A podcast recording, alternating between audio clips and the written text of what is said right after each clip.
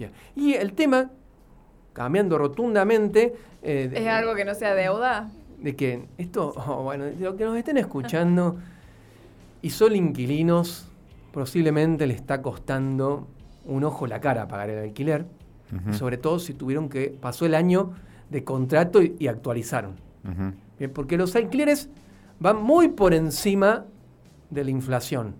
Bien, y aquellos que han tenido la desgracia de que se les venció el contrato y tuvieron que salir a buscar un nuevo alquiler, se encuentran con valores siderales. En Río Cuarto me comentaban, un departamento, un dormitorio, no baja de los 55 mil pesos por mes. Sí, ¿no? Con salarios que están muy deprimidos.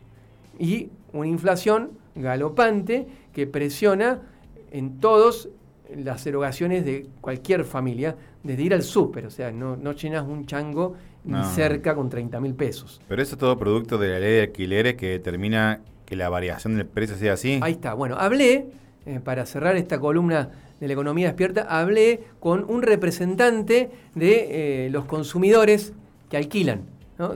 Mal llamada la Cámara de Inquilinos, que es un organismo de defensa de la competencia para quienes alquilan. Entonces, su nombre es Ezequiel Vergara, entonces le pregunté qué estaba pasando en el mercado inmobiliario, porque uno se encuentra con muy poquitos, no sé si ustedes han prestado, levantan la cabeza y miran hacia el horizonte y van a ver pocos cartelitos que dicen se alquila. Sí, departamento. Casi todos dicen venden, pero... Bueno, venden, porque eso es lo que hay. Una sobreoferta en el mercado inmobiliario para vender. O sea, hoy no es negocio el ladrillo. ¿Y por qué? Porque tenemos esta ley de alquileres que ha hecho un despelote, ¿sí? O sea, en los gobiernos. Empezó la discusión en el gobierno de Macri de la ley de alquileres. Uh-huh. Y terminó sancionándose durante el gobierno de Alberto. ¿Cuál era el año que me dijiste, Laureano? 2020, junio de 2020. Bueno, ya estaba destinada al fracaso. ¿Por qué destinada al fracaso? Bueno, eso es una de las preguntas que le hice a Ezequiel Vergara de la Cámara de Inquilinos. ¿Qué pasó? A ver, ¿qué está pasando? Escuchamos. No se genera un índice que lo fije el Estado. Ahí es donde está el problema, porque si no los alquileres quedan completamente atados a la inflación. Y en líneas generales eso ha perjudicado al inquilino por el lado de los aumentos de precios permanentes y a los propietarios por la incertidumbre respecto de cuánto van a cobrar.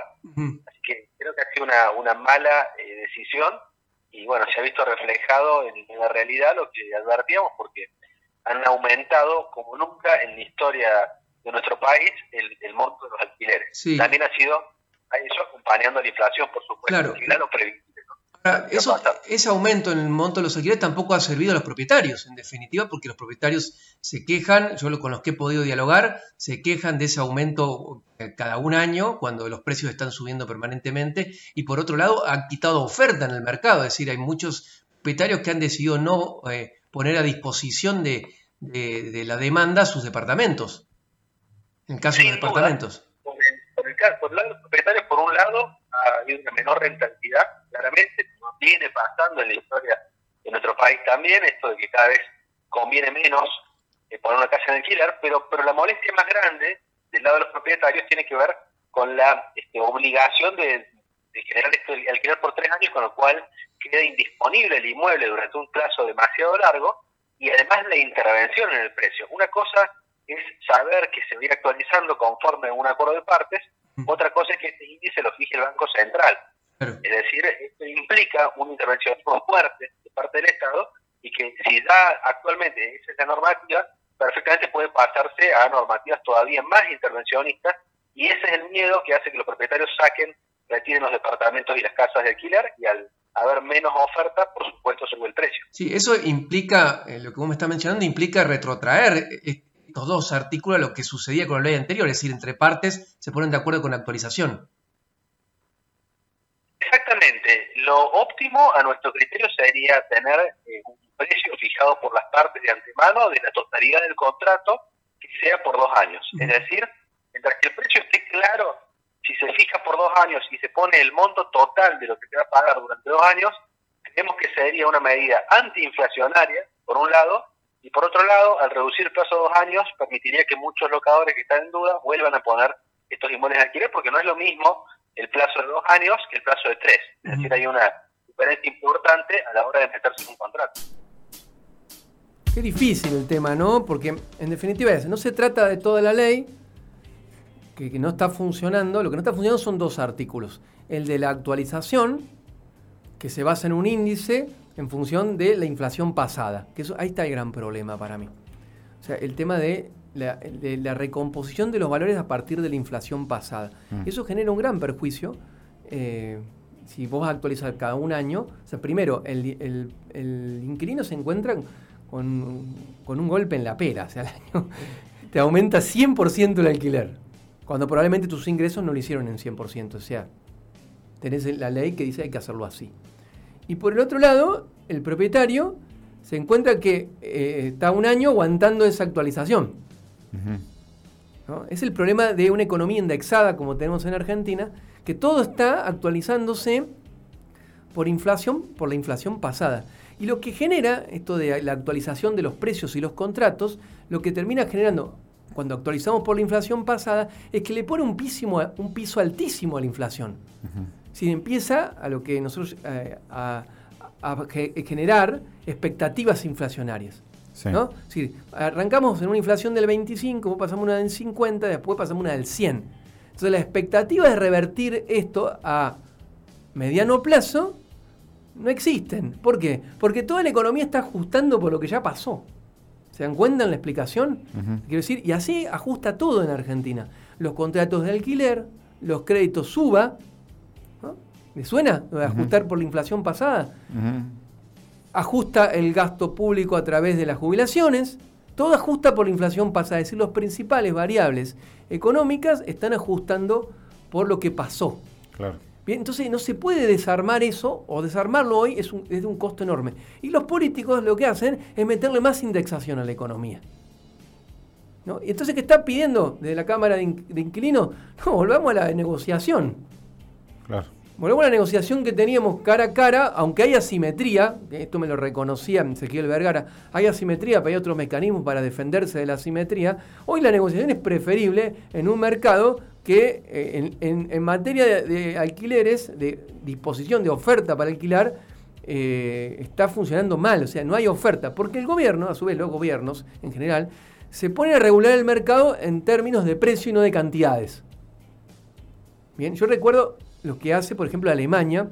Está bien, ¿no? Compararnos con Alemania ya pasaba. Sí, antes. Pero hay que verlo. ¿Por qué digo yo? Porque, ¿qué ha hecho el gobierno alemán?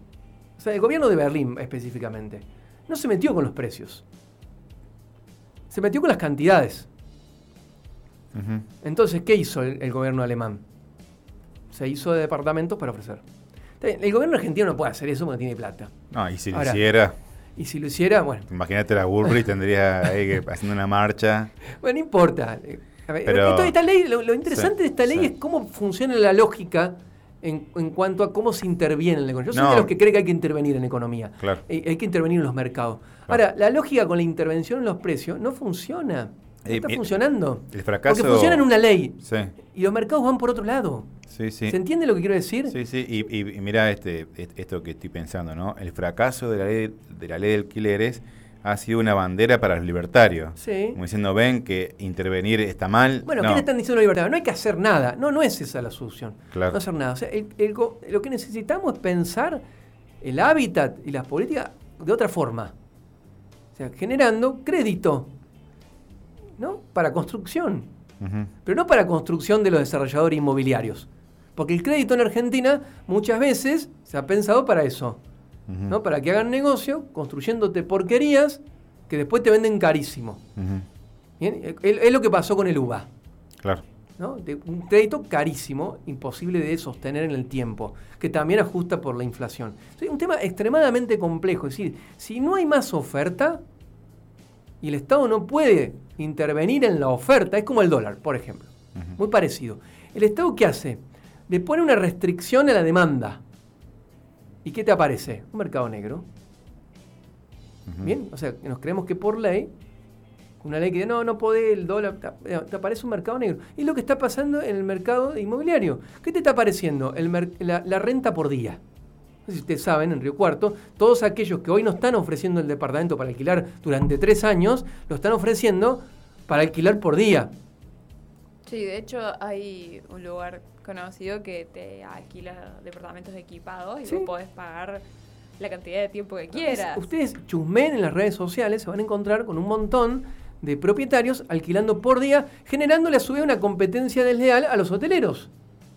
Claro. Que tienen una empresa constituida, que traen empleados, que tienen otro riesgo y le están creando una competencia. El despelote que han armado en el mercado inmobiliario en Argentina con esta ley es mayúsculo. Uh-huh. Entonces, yo no sé si la solución es volver con estos artículos para lo que había para atrás. Ahora, hay que tomar una determinación, pero aparte hay que tomarla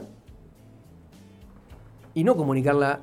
Vamos a ver y un off y decir... No, porque genera a su vez más incertidumbre. Es decir, el mercado inmobiliario lo que necesita es certidumbre. Es decir, si el gobierno no genera certidumbre, es muy difícil. ¿Por qué? Porque cuando alguien pone un ladrillo no lo está poniendo para mañana.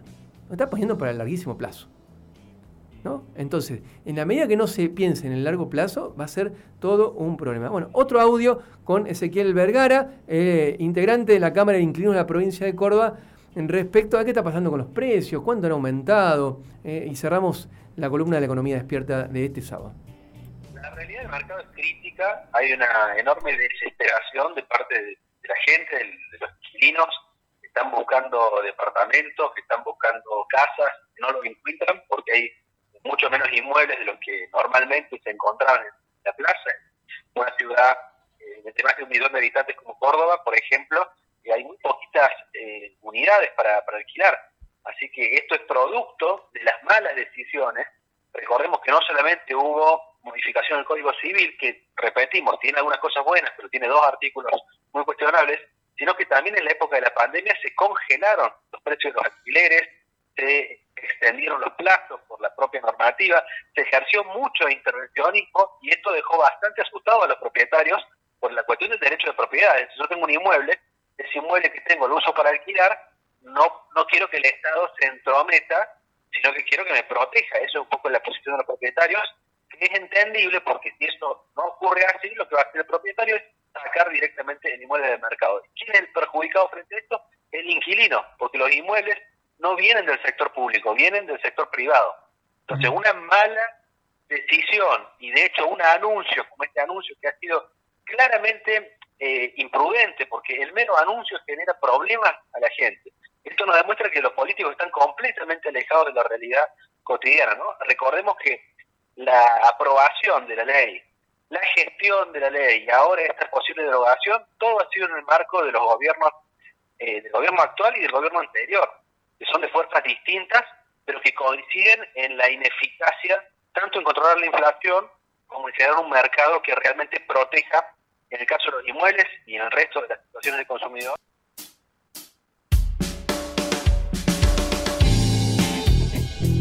Mucho intervencionismo, nos decía este miembro de la Cámara de Inquilinos de la provincia de Córdoba. Yo creo que en definitiva no es ni mucho ni poco intervencionismo, sino inteligente.